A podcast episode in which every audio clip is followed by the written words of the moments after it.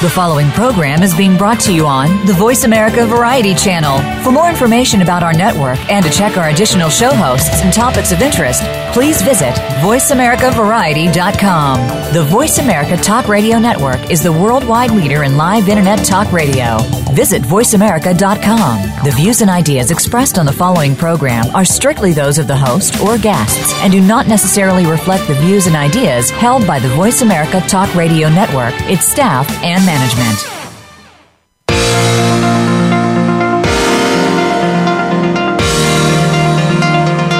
Welcome to Good Morning New York Real Estate with Vince Rocco. Our show is all about the exciting world of real estate, and in particular, how it relates to the lucrative New York market. But if you're not planning a real estate transaction in New York, we still have plenty of information that you can use no matter where you are. Now, here's your host, Vince Rocco. Good morning, everybody. It is Tuesday, July 25th, and at this hour, Buying an apartment in a co op is an exercise in financial exhibitionism. A board combs through your bank accounts, tax returns, and testimonials, and then, if you pass muster, grants you access to the cloister to its cloistered world. But sometimes it doesn't, and you can get turned down. We're going to talk about that, how it happens, why it happens, and what the drama is all about. Also, at this hour, what makes you different makes you stronger.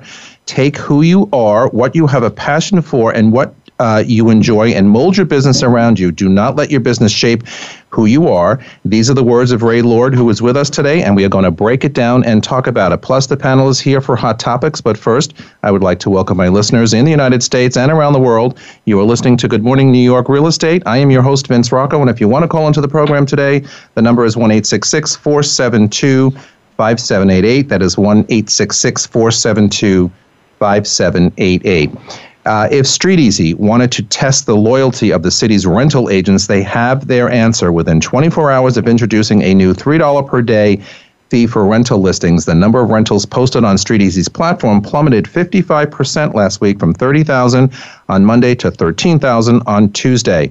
The figure rebounded slightly by Wednesday morning to 15,880 rental listings, according to an analysis by brokerage Triplemint.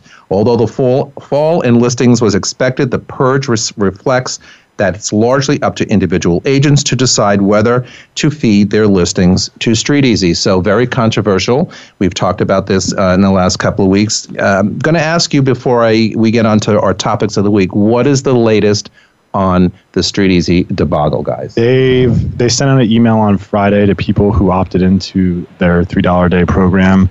Uh, saying that they were going to uh, not charge for the first week of the program because of quote unquote technical difficulties. Um, I don't think I don't think it's going to last personally.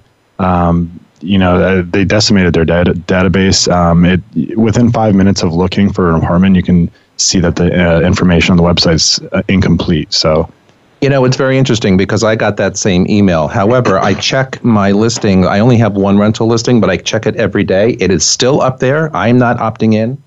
I'm not paying for it at the moment. Um, and we're trying to sort that all out with my company. But my listing is still up there. So they have not taken it down, and I check it all the time. So I don't know if it's just something that they've missed, one, a one-off, or if it's uh, they I, just haven't gotten. T- I think Halstead's yeah. underwriting it at the moment at until the, moment? The, until the political details and the final. That's what I is. thought, but I hadn't had time to look into it. It's it's just you know one rental listing. However, you know it can be catastrophic for those out there who make a business out of rentals or who have lots of them at this time and you know need to be paying three dollars well, per that. day. It's really about what's right for your client. Um, but it is you know I literally in 2006 i was like this is they're going to hold us hostage mm-hmm. maybe not today but they're going to hold us hostage yeah uh, i heard uh, zillow's testing out brokerage uh, models in uh, florida right now so in Orlando, they actually have like salaried agents or something like that. Um, I heard this from a, a Remax owner. Didn't we go through this a number of years ago with salaried agents? I don't remember where it was, but then it just didn't really. It, it, was that, that temp that temp company that was here for a few years back. In DC, uh, Redfin F- is doing that uh, from London.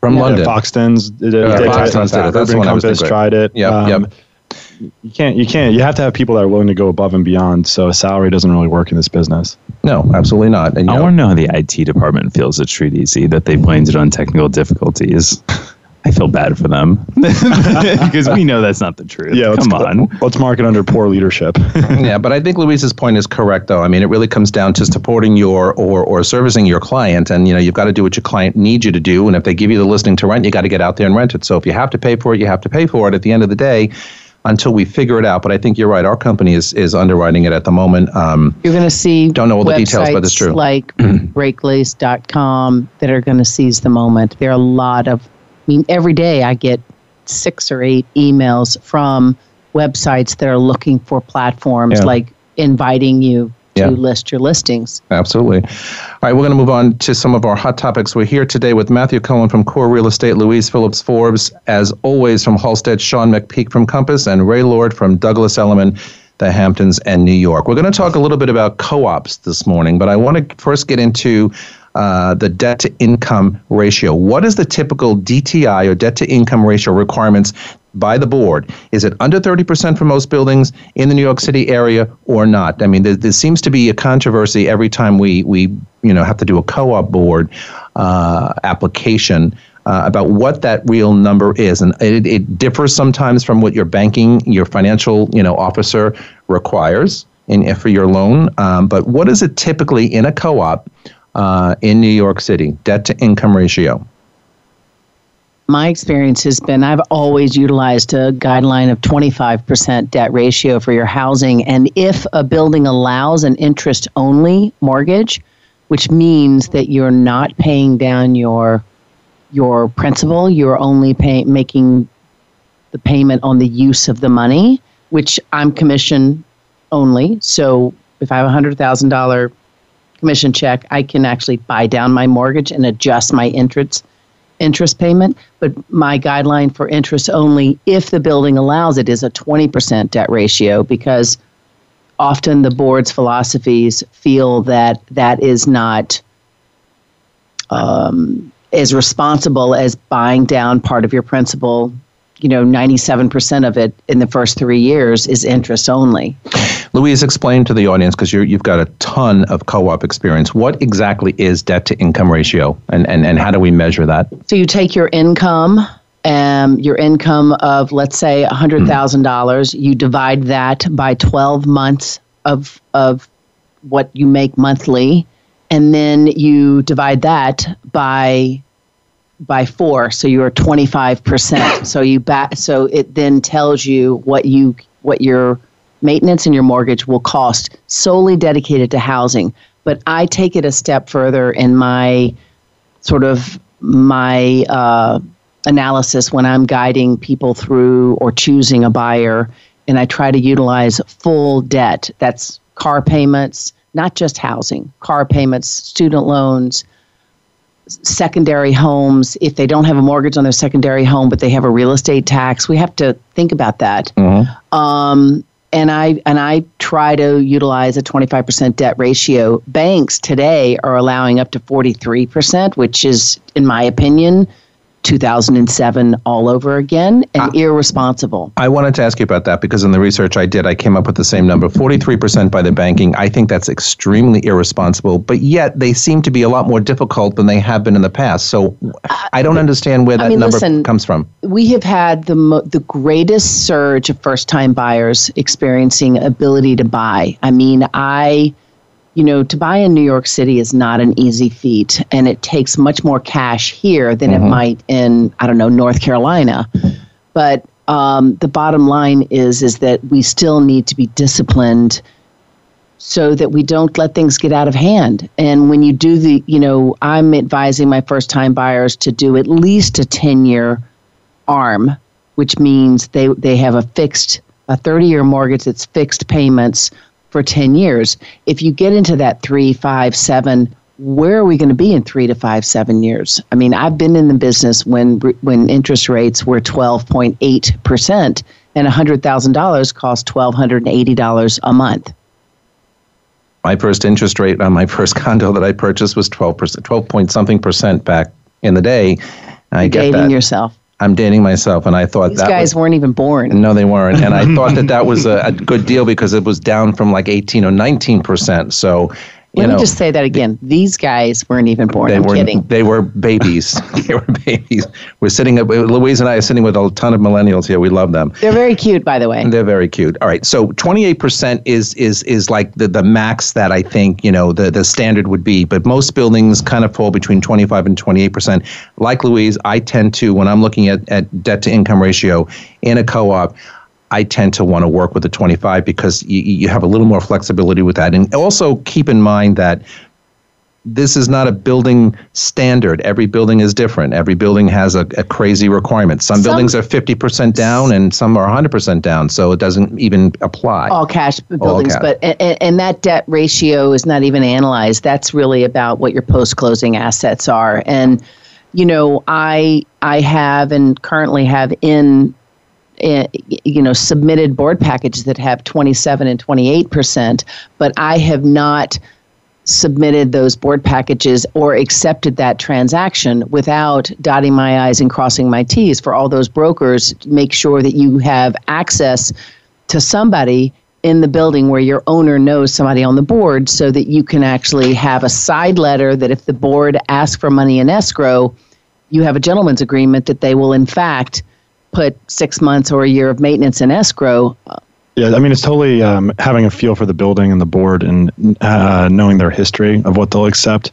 Uh, because you could, they could say 25% debt to income ratio, and you could be at 22%. But you know, if um, something else in that application doesn't smell right to them, uh, they'll turn it down. So I think it's just uh, doing your research, uh, talking to managing agent, you know, knowing somebody in the building, and uh, you know, being able to gauge and like, making sure you're working with a broker if yeah. you have a co-broke that is actually has you know a good handle on their buyer and is going to be leading them instead because when it's your exclusive it's the responsibility of the co-broker to try to fulfill the package in your way, in the exclusive agent's manner. Well, sometimes you got to do the package for them too when they give you just a pile of papers. I was, going, I was going to say, you're exactly correct. However, we've all seen situations where, as the listing agent, if you don't get involved, it's not going to be done. I've, I've the, had the two correct. board turndowns in uh, probably 2,700 transactions. I've had two, and one of them interestingly enough, I started asking the questions when I started working with clients. I have a, um, we had a, an individual in the music business that made $600,000 a year in their 20s purchasing an apartment, and they had been in the business for eight years and they filed their taxes at their home address in New Jersey.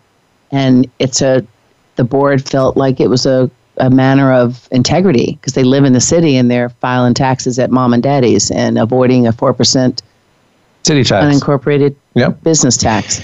I'm seeing before we go to break, I'm seeing a lot of 10 year arms out there in condos. I mean, we seeing a lot of that in, in, in co ops today. And how are co ops dealing with that if, if it is presented? I mean, that's, that's a big risk, maybe? I find the co-ops are very open to arms as long as, like Louise says, they're not open to IO interest only. Is mm-hmm. there's something about it that just scares them. Uh, I think it's uh, not only they the, don't understand it, maybe right, and they not only uh, don't understand it, they don't like the term of it. Sometimes, you know, they, they feel like this could be someone that could flip very quickly, um, and they're they're not interested in that. I, I mean, I'm doing a ten year arm and buying a co-op, so they're very open to it. Um, I also like what Sean said because I always like to go back to co-ops as everything, no matter what their you know rules and regulations and house rules are. Everything is case by case because you could have the most perfect financial buyer and they could be rejected for some strange reason, like Louise said with the New Jersey thing. So, all right, we ha- we have to take a break. We are live from Blast Off Productions. This is Good Morning New York. We will be back after these messages. Don't go away. Streaming live, the leader in Internet Talk Radio, VoiceAmerica.com. It's not easy to make it big in New York City. It's even harder to sustain that success for decades. However, two teams have defied those odds due to their formulas for success. Both have all star rosters, performing at the top of their game. Each have an undying commitment to greatness, a willingness to evolve, superior training programs, and ownership that invests heavily in their product. It only seemed natural for the world's most valuable sports brand to partner with Halstead, a market leader in the New York metro area, and now proudly serving as the official luxury real estate firm of the New York Yankees.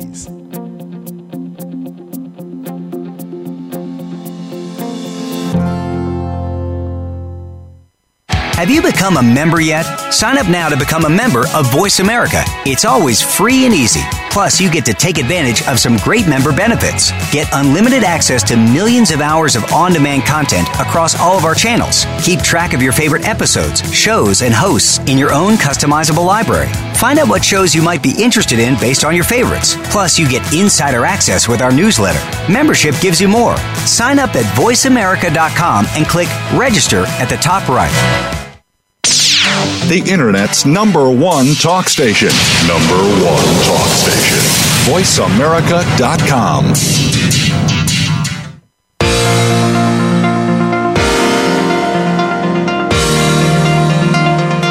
You are listening to Good Morning New York Real Estate with Vince Rocco.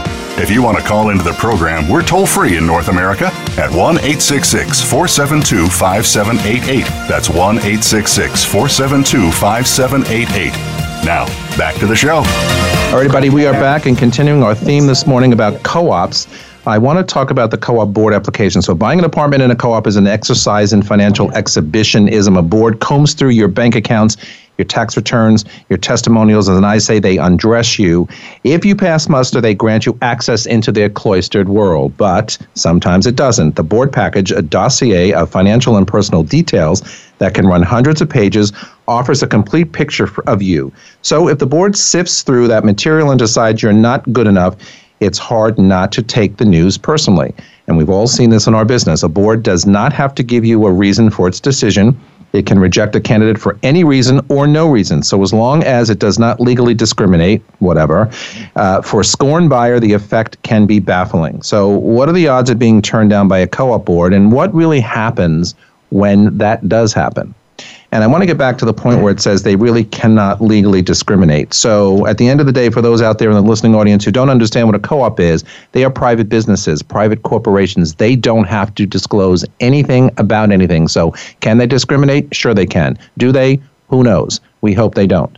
But they can also turn you down. They can't really blatantly discriminate. They can choose to vote not, not. without any reasoning um, there was a pretty famous case at the River House where the River House was sued for discrimination yeah. because one of the board members wrote down notes about the individual when they walk in and um, and you know referring to their color uh, of skin and or ethnicity and they got sued. Mm-hmm. I think there is a trend, though, that I'm seeing at least, especially downtown. Um, you know, I have not been in the business as long as Louise has been. I've only been in it for four years, but I, of those four years, I've only had one rejection. And um, it, it, actually, last year, I had a very big client of mine that we were that I was doing a deal with at a very esteemed co-op with a big broker that I love, and we found out from the board that they weren't going to interview the buyer, and that's a blatant, you know, just tool to say that we're going to reject them. So we reacted and we basically said, hey, this, you know, we're not asking for the reasoning, but here is some, you know, some more evidence that he's a great candidate, and here's what he's willing to do if need be. Um, and they quickly got back to us and got it approved. And there was a little money held in escrow, not even that much, but I think there is a trend that you're seeing of co-ops being more flexible at that time, downtown especially, because it's just tough with all the condos that are out there. Well, I think also you're seeing if you're going to just look at some of the more elite boards, um, those multiple restrictions are just not being tolerated. And the softest market today is the high end Park Avenue, Fifth Avenue, Central Park West market where people need to have two and a half times liquid assets.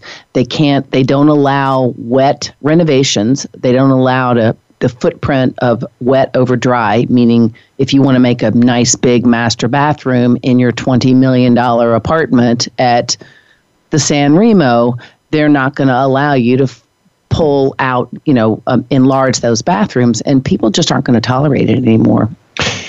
Well, but let's talk a little bit then about you know how, how or why people get turned down. I mean, it's always a dramatic occurrence when you are turned down because you take it personally. You don't necessarily know why. Sometimes, you I know. Think, I think sometimes it's inexperienced brokers, um, not not not vetting properly, not not taking the lead from a senior or a more seasoned broker, you know, who knows the board and you need to do this, this, this. Listen, there's nothing wrong with not. I, I the only reason why I'm any good is because I learned from somebody else who was more seasoned than me. Mm-hmm.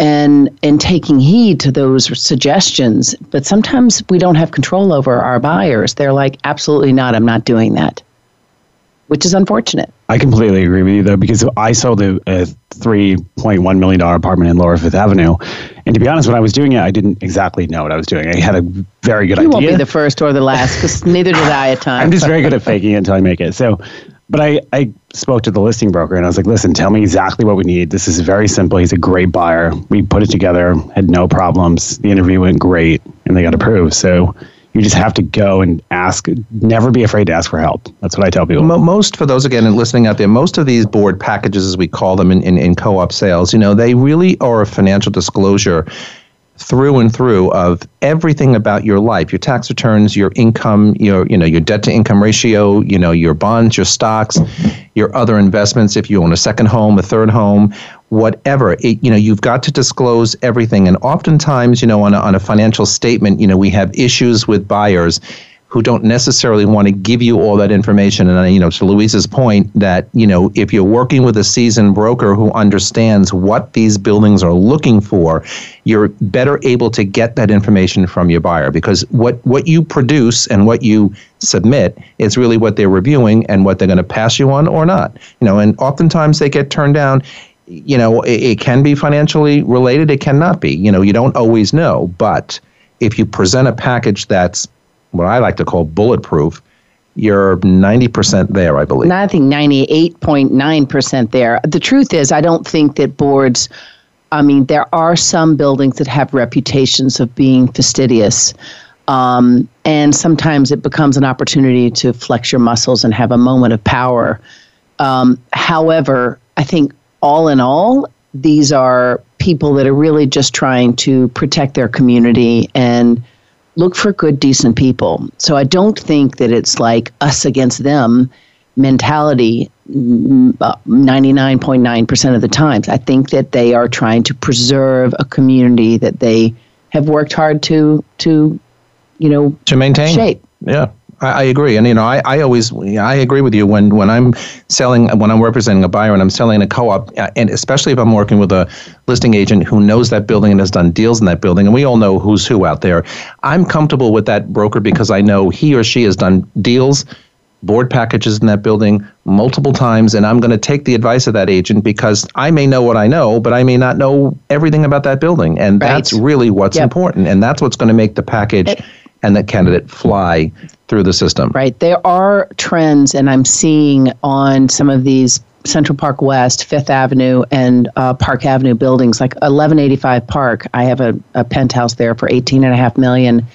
And the philosophy of the board is phenomenal. And that was very purposeful by the community of those individuals because it's attracted, you know, some of the most elite individuals in the city that could live anywhere. And they are very um, open minded about work to be done and don't want to try to make everybody fit in a box financially, which is refreshing. Right. And 1100 Park also, it's like an old regime of board members has left. It's now a younger they want it's an all cash building since the 50s and they want it they just approved after 3 years of consulting with them to make it a 50% finance building. It attracts a certain kind of individual that's different. Very different. Uh, you know, I think every building's different, as I think it was illustrated, but, uh, you know, the only turn downs I had was with an agent, a younger agent who began working with me a few years ago, and he had two uh, board turn downs on a very nice studio on the Upper West Side. And, um, you know, we thought there was a little bit of discrimination going on based on the two turn downs It was uh, two the same apartment. The same apartment, um, same building. Um, it was two unmarried couples, uh, both um, both actually Chinese couples, but they're fully American. So we thought maybe it was either you know some type of ethnicity issue or their marital status.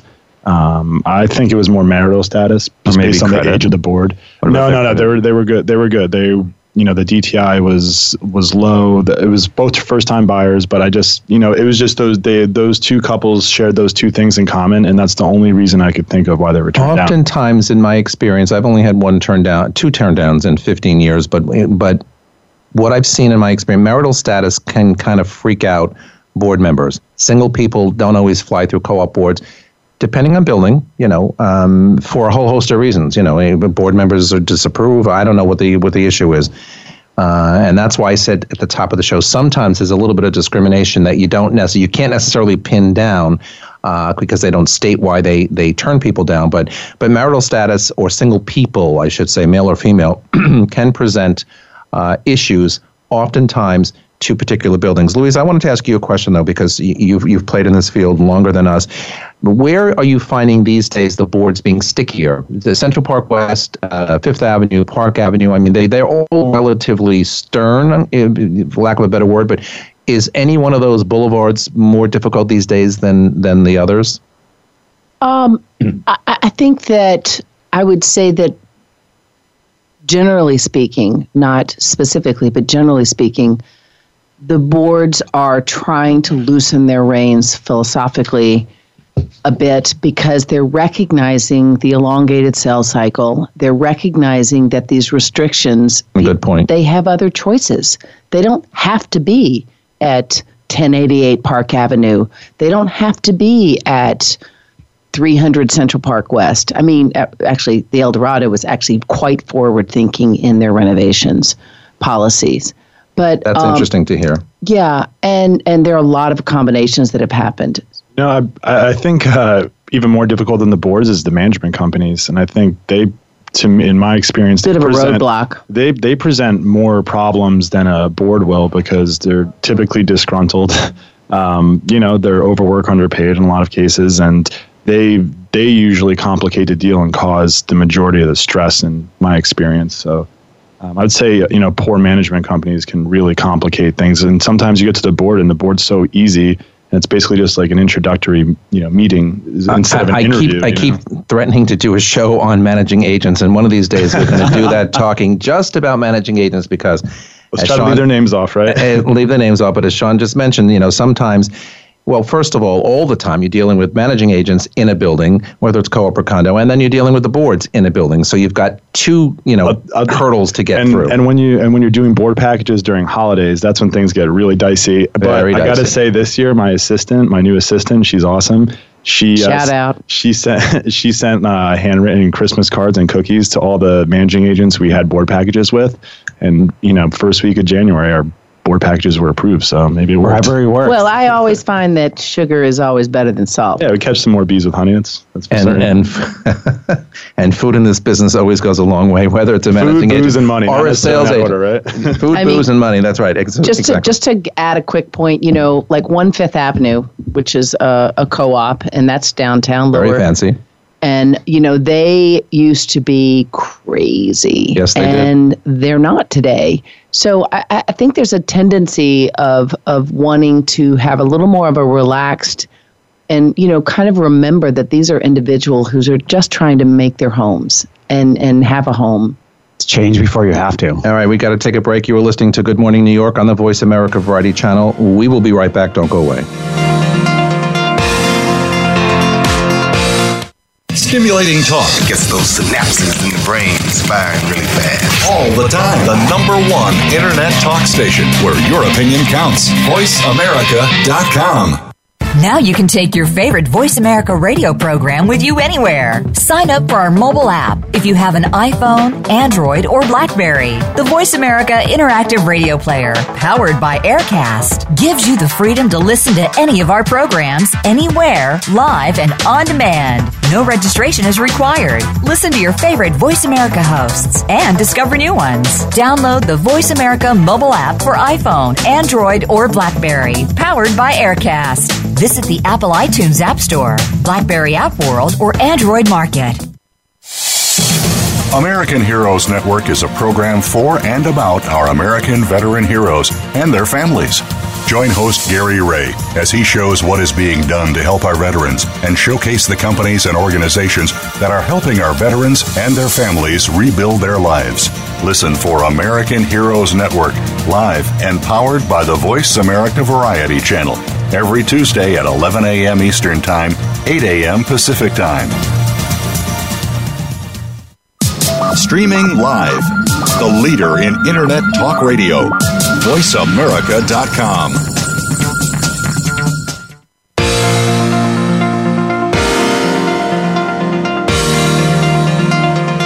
You are listening to Good Morning New York Real Estate with Vince Rocco.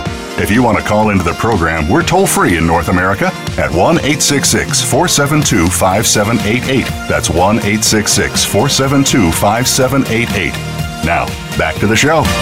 All right, everybody, we are back with Matthew Cohen from Core Real Estate, Louise Phillips Forbes from Halstead Properties, Sean McPeak from Compass, and Ray Lord from Douglas Elliman. All right, is there any New Yorker who doesn't fantasize about renovating all or at least part of their apartment? We've talked about renovations on this program before. Renovations still go on, renovations still happen. We doubt it. Given that, here is a fodder for those fantasies. Six New York City re- renovation trends that are popular at the moment, according to experts who help um, suggest, plan, design, and or supervise renovations in the five boroughs. Number one is combining two or more apartments. Number two, warm or wooden, uh, warm and wooden floors, which is radiant heat. Three, open kitchens. There's still the rage. Four, redoing rooftops and outdoor spaces, five custom cabinetry and closets, six digitizing homes or smart homes. You know, what folks out in the listening audience, you know, may not understand is when you're trying to renovate apartments here in New York, it's a, lot different than in a house. There's all kinds of rules and regulations, all kinds of time frames, all kinds of issues with Department of Buildings, et cetera, et cetera. In a house, you own it. You can do what you want to do. You can work at three o'clock in the morning. You can hire, you know, Uncle Joe, who has no license. You can do a lot of different things, not good, but you can. Here in the city, we're protected. We don't want to be burning down buildings. A, quick little story. I I was um, I sold uh, a, a, early in my career on the Upper West Side a brownstone floor through apartment and this guy wanted to renovate and, and as we're going through the sale process he said he wanted to take a wall down and i said you know when the listing agent said and the super of the building said you can't because it's a bearing wall well, months later, he closed, he moved in, blah, blah, blah. What does he go and do? Take a wall down. Now he compromises the entire building, and boy, was he in a lot of hot water. So the wall had to go right back up right quick. So let's briefly discuss renovations here in New York City. I mean, the cost of it, the issues related to it, the Department of Buildings approvals. Louise always mentions wet over dry. There are things that we are very restricted to here in renovations, but yet I'd say a good percentage of buyers here renovate their apartments on a regular basis. Absolutely. There was a renovation going on on my floor now in my building, driving me insane. of course, you know I always agree with most of what you're saying, but there is. A, but do do remember even in the suburbs with houses, this the towns actually provide regulations on things like hours that you can do construction. And in I, some I, places, correct. I just had an experience of that with a client of mine who just moved to the suburbs, and she she got a some notice from one of her neighbors because she uh, her construction crew was working too early, and I was like, you just can't escape it. But but um, no, I mean, uh, my favorite is always to hear, um, you know, what not not really what the city reacts to because I I have found, I guess, in my experience, that the city is always a little more lenient than the co-op. Um, you know, in terms of a condo, though, even they can sometimes be really they may be a strict as little more lenient than, than than the co-op board. I agree with you, or a condo board. But the problem with the city is the delay in, in approvals because it's such Exactly. a big institution. it takes forever to get approvals on Absolutely. things. And and I will also just say that remember that in vertical living, you know, what you do upstairs makes a difference downstairs. And um, you know, I made a business decision to when I bought in my building, which was 19% sold at the time. It was a co-op, and it's on the Upper West Side. to get on the board. I was on the board for 13 years, you know, laying out the groundwork of how we should, the attitude that we should have around renovations. Fast forward, I ended up buying the apartment above me. I cut, you know, an eight by eight hole in the building where I had to cut it a very specific way for the steel because the building was built in 1927. I moved my kitchen to where a bedroom and a bathroom was, uh, which That's is now aggressive. 19 by 16 feet large, and it is the nucleus of my my home. Um, but we should be. Technology is here. You know, it took me eight years to get my building educated to understand that through the wall air conditioning is much more healthier for the integrity of these pre-war detailed buildings than not than having them sit in a window seal window. dripping all year round on the lintels and buckling the steel. Right. And to Louise's point, you know, the whole idea of vertical living, you know, this is just something that is, in my opinion, normal. I, I would actually love to, I was thinking lately about how I'd love to dissect the Hong Kong real estate industry because talk about vertical living, they're really living vertically. Um, but at the end of the day, for any co op or condo building, someone renovating their apartment is only helping the building actually because it's making it more attractive. The to mentality they should have. And a lot of, in, especially in the pre-wars that Louise and I live in, they in renovation plans today they almost require you 100% of the time to upgrade all the electricity and in some cases the plumbing stacks. Where, you know, that also helps the building going forward. So, So we we established a, philo- a, a, a, a rule that every time a wet, a wet wall was open, if somebody's retiling, they have to replace every bit of the the branch and you know sections to the riser. And that has enabled us to have today. I mean, I've done 58 transactions in my building myself, and it's only a 65 unit building. Um, but at this point, we have all new plumbing, which is really great for the long term of a 1927 building. same here, same mine. I will say, if you don't want to deal with all that, come to me in the Hamptons. It's much easier. We're going to get to that in a minute, but anyway, let- let's talk about a little bit about uh, the, these uh, radiant floor, you know, concepts uh, in in new development buildings. You see a lot of them lately. Are you seeing any of them in renovations? Is it easy to do in existing buildings today to put radiant heat floors? Well, I would never do wa- water coiled because water coiled can be an issue if there is a leak. Mm-hmm. Um, Anywhere they do an electric mat underneath. They do an electric, Electric mat. mat, yeah. It used to be water coiled, which was A a nightmare. nightmare. Nightmare. Yeah. No, I the ones I'm familiar with are the electric mat, and that mm-hmm. makes more sense. But are we seeing people do that in, in New York City apartments? Absolutely. I, I, I think mean, it's more I, prevalent in like a townhouse or something, is my experience. no, I have, I have it in all my development projects. I do mean, too. I just- definitely, development I definitely Yeah, think for it's more um, it, just you know more popular in new developments and new construction. But I will say my one of my new listings that I'm about to put on this seller.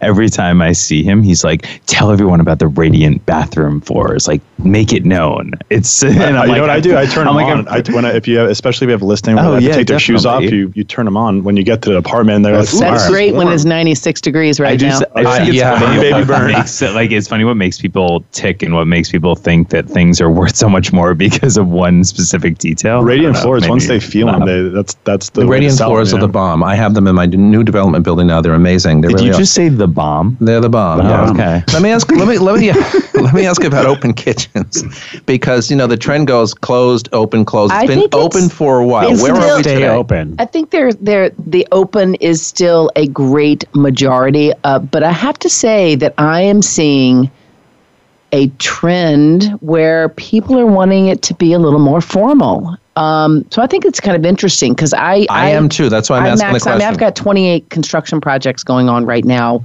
with my developer, and you know we go through this internally in my team, asking when people because we document the feedback. Oh well, I don't like open kitchens. We document it, and um, What is that demographic though? Because I feel like for Good us question. three, bigger it's got- apartments, bigger apartments. so with family, so family, apartments. family size. Uh, and um, well, not only that, I think it's also utilizing four walls for your kitchen instead of two and a half, right? And bigger apartments tend to entertain more. And you people, a lot of people who like to entertain would rather have the closed kitchen so that they can have the privacy. Or you So have both best of both worlds, like four four three Greenwich. They have like these amazing large kitchens, um, totally enclosed, but it's like you can you know, you can have an apartment inside Oh my there. God. Shout out to. Nancy Ruddy. Ah, Good job, Nancy. What a beauty. Yeah, I live in a pre-war, so mine is closed. Did you open your kitchen when you did your renovation, or you, you left no, it closed? I, I, I, I have I have two refrigerators, two wood, Yeah. uh, two stoves, two dishwashers. So it's a chef's kitchen. It's a chef's kitchen Yeah. with a six foot. See, that's what, that's what I fantasize to have one of these days. You can come over for dinner. Absolutely, anytime. But that's what I would. We're making ribs tonight. Oh. Well, Vince, you caught Vince's but attention. you got my attention. But but the open concept I get because you know you see this all over the country, all over the land. I'm sure you see it out in the Hamptons, Yeah. but here in the city, certainly in new developments, it's open. I agree with you guys. So it's the demographic. It's like, are we having Yes. drinks in my kitchen, Yeah. or is my countertop for my seamless bags, or am I going to use it? You know. Well, there you have. I also think, what about just meeting in the middle and having a pass through? I, I I find that a lot of people like something in the middle, Certain things for certain people, right? Yes. right, exactly. Like some kitchens, you can even do both to and close some of it, and then you know have It a really little depends open on where the kitchen's located Yeah. and what wall you're utilizing for your living room. Correct. Yeah. Let's quickly talk before we move on to other things. You know, what is the typical cost of you know? Let let's spec- uh, make it specific to a kitchen because you know you see all of these HGTV programs, and sometimes I'm amazed. And we were talking about it earlier with um, uh, with somebody. You know, eleven thousand dollars to do a kitchen, seventeen thousand dollars to do It's a kitchen possible. outside of New York City. Can we achieve that? no, that we here? can do that here. We can. do that here. Listen, it's value engineering. And for example, I had four nickels and a quarter when I bought my first apartment. And I, you know, I had to piecemeal my renovations because I just didn't have the cash. And, um, you know, for example, I used a four inch countertop of walnut that I sanded, poly, and finished it. But I, I literally meant to have it for like two years. I had it for eight years because it cost me four hundred dollars instead of eight thousand dollars for a, for a stone countertop. So I think the opportunity is in the in the biggest um, component to really think about is get the asset.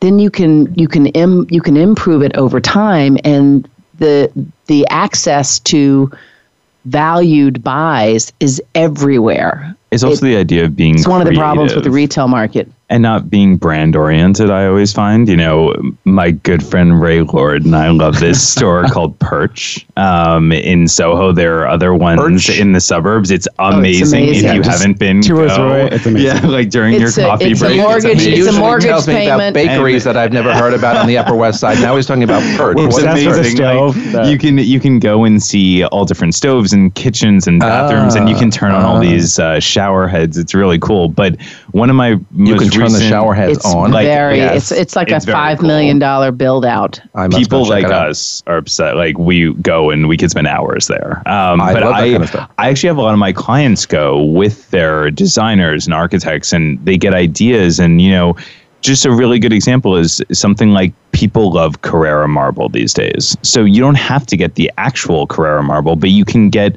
a surface that looks very similar. There's a lot of knockoffs on something, Carrara marble, yeah. and it looks just as nice, and it reacts just as well, and it's probably ten to twenty thousand dollars less. So Yeah. there are ways of cutting those corners. Yeah. Um, so overall, you think that um, renovations are here to stay? I mean, I, I heard somebody say to me the other day, you know, I don't think it's really worth it to renovate my apartment because I don't think I'm going to get any more value out of it when I sell it a year from now or two or three. And I thought, mm, well, Well, if, you I always tell overpay, people- if you overpay for it, you're not going to get your value back. Well, but hold on, hold on. I mean, I think that that my advice has always really been renovate for yourself and for your own enjoyment. Correct. Don't renovate to sell. Don't have that. What you know, and and that is really mm-hmm. the the premise of of all decisions for myself and my experience and my guidance to my to my clients is do do for yourself. But but would you, wouldn't you recommend against like a hyper personalized, you know, let's say someone put in red or lacquer Against, yes, cabinets no good. in their kitchen and they, you well, know, there they is one of those like on 91st Street right now. Oh, yeah. All right, all right, we have to leave it there. We have to uh, take a break. Uh, coming back, we're going to talk away, talk about takeaways for success. We are live from New York. This is Good Morning New York. We'll be back right after these messages. Don't go away. The Internet's number one talk station. Number one talk station. VoiceAmerica.com. It's not easy to make it big in New York City. It's even harder to sustain that success for decades. However, two teams have defied those odds due to their formulas for success. Both have all star rosters, performing at the top of their game. Each have an undying commitment to greatness, a willingness to evolve, superior training programs, and ownership that invests heavily in their product. It only seemed natural for the world's most valuable sports brand to partner with Halstead, a market leader in the New York metro area, and now proudly serving as the official luxury real estate firm of the New York Yankees.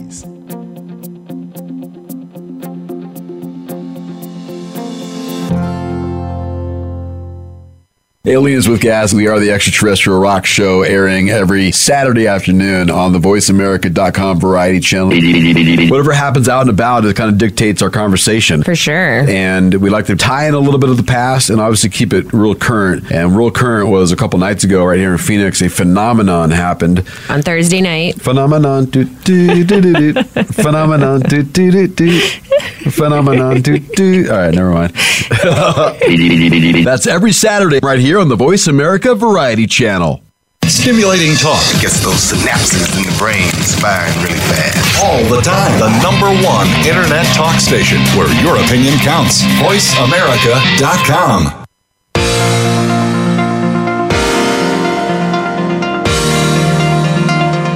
You are listening to Good Morning New York Real Estate with Vince Rocco. If you want to call into the program, we're toll free in North America at 1 866 472 5788. That's 1 866 472 5788. Now, back to the show. All right, everybody, we are back. And as I said at the top of the show, what makes you different makes you stronger. Take who you are, what you have a passion for, and what you enjoy and mold your business around. Do not let your business shape who you are. These are the words of Ray Lord, who is one of our panel members today. And I wanted to talk a little bit about what makes you different and what makes you more successful and how you can, you know, really achieve whatever goal you want to. And, and you know, we are all in the real estate business here in New York City uh, and in the Hamptons. We are all successful in our businesses and we, you know, you learn the ropes as you go through, but there are certain personal things that you can do for yourself uh, to coach yourself into being successful. I firmly believe that if you if you want success, you have to find it on your own. No one's going to give it to you. But those are these are things that we do within ourselves to project outwardly to make you know things come to us. So you know Ray has put together this white paper um, on a whole bunch of things. We'll get to some of them today, but. Ray, talk a little bit about you know what inspired you to write this, and what you know you think you you personally have gotten out of this. Yeah, the inspiration was I work with a lot of um, new agents in the business, or I bring them in. And there was one in New York that I happened to meet with. It was going to be a simple coffee meeting, and it worked, out to be two hours. and we talked about a bunch of different things. But as I as I realized, I said to him, I'm like, listen, there's going to be a lot of information that like spills out of my mouth right now, just from six years of doing this. And after I kind of like had a self reflection and said, "Wow, that's that's too much for him to take." So I sat I sat down and wrote what's in front of you right now. But it really came out of you know the first thing I realized you have to define success, right? It's like what is success to you? And I don't think if you're going into any industry, whether it's real estate or music or whatever, you never go into it. A case in point with renovations, actually, as like this is I'm doing this just for the money or for for success because I I went into real estate on a whim. It was total spontaneity. Where I grew up, real estate agent was I didn't even know what a real estate agent was. I nor did I. I, had, I never paid attention to it. So when I went into it, it was total spontaneity, and then I just did all these baby step things. And people people can look at anyone like any of us at this table right now and say, you know, you're super successful. You make X amount of money. I guarantee you, we didn't go into it ever even knowing we would become this quote unquote successful. And I never actually look at it as successful. I look at it as like, I just do my job. I happen to do it pretty well and better than most. And if that the result of that is success, then here I But am. isn't it also, to me, success is defined by fulfillment and um, and and feeling purposeful. And so when I think about, I mean, I was a dancer and I used to work with special needs children. So nowhere in that has to do with real estate. so like many people, we get into real estate through the back door. And what I came to learn was that I had to figure out. I was uncomfortable with the idea of making money And so when somebody, you know, asks me, I still, when I talk about money, my accent comes out. Like I'm, I, I, I, I, because I can't be drinking water when you say that. no, but I'm telling you, listen to it. I'm like, y'all, let's just talk for a minute here. But the truth is, is that I had to figure out what made me tick, and being of service and how my home feels to me, and the importance of it. Felt incredibly privileged to be a part of that process. Yeah. And so when you come from that basis, then everything else falls in place. Exactly. I agree. I mean, I like the term of fulfillment. I I love, you know, when I came into the business, I I just love real estate. I love architecture and I wanted to experience it with people that I care about. So I really like being with my clients who I always consider more than that and really just experiencing a life moment with them, whether it be the first time buy, you know, the they just had kids, um, you know, empty nesters. Um, I really get a lot of fulfillment to Louise's point from that. Um, but I, I, will say, I think there's a topic that has been being discussed a lot in a, in different firms, and um, I also just like Ray work with a lot of newer agents, and I think it's very typical of younger successful brokers like us for these newer agents to approach us. Um, and I always like to make it a big point outside of the fulfillment and why you're really doing this about how you survive in the business in New York. And there's more than one type of broker. There's more than one type of way to be successful. And I think that's extremely important because, um, you know, one of my mentors, Emily Beare, I love her to death. And she always taught me, you know, you don't have to be a bully. You don't have to be a hard ass broker. You can be a very nice broker who is great to work with, who, you know, you are collaborative. And that's who I always aim to be. Obviously, we have our moments.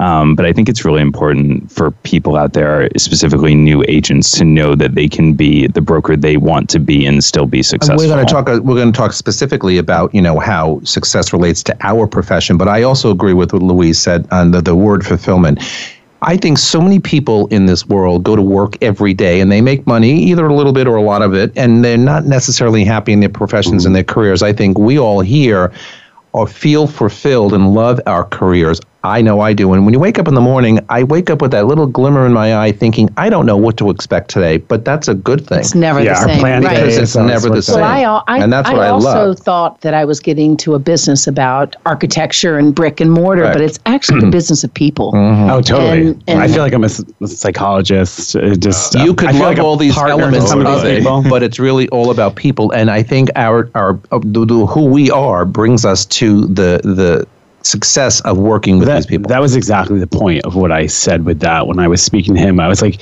don't go into it listening to all these brokers that you have to be this way, you have to be a hard ass, you have to do this. Go into it with what what makes you you, whether you're closer to my time and region, but you know, if you're a surfer, if you love horses and you're into equestrian stuff, if you're into architecture, go in with all of that and then make the business around that. I have a, a woman in my office who pretty much exclusively deals with equine properties, like with horses. And she loves the horses and she gets a lot of clients from that.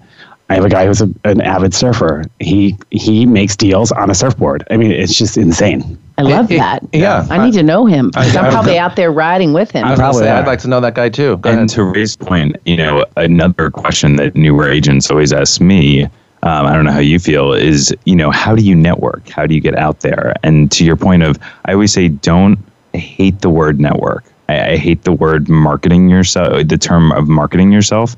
You know, be involved and do things in your life that you love to do. Exactly. And if you go about it in that focus, you'll never be unsuccessful because It's, it's I- the version of, of it's through attraction, not promotion. Yes. and um, and being generous with your knowledge and experience and being approachable those are all the things that are i think crucial to really help an individual build a business because you're just treating somebody the way you want to be treated and living your life a certain way Some of the points that Ray points out in his paper here knowledge is power, communicate properly, don't be too proud.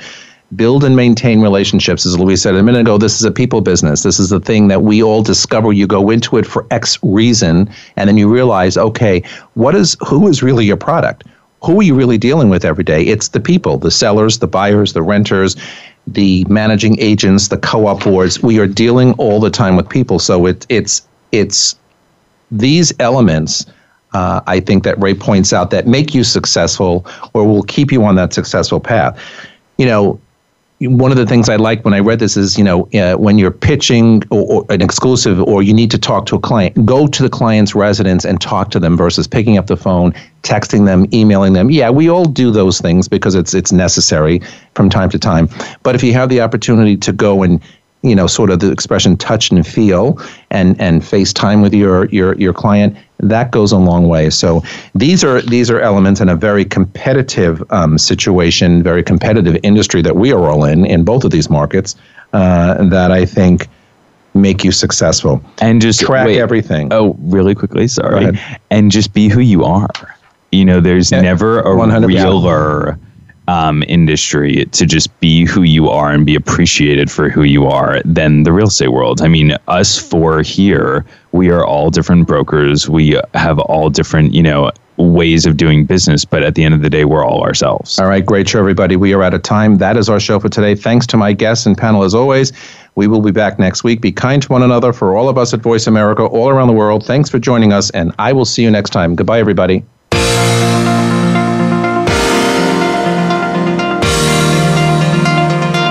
Thanks for tuning in this week.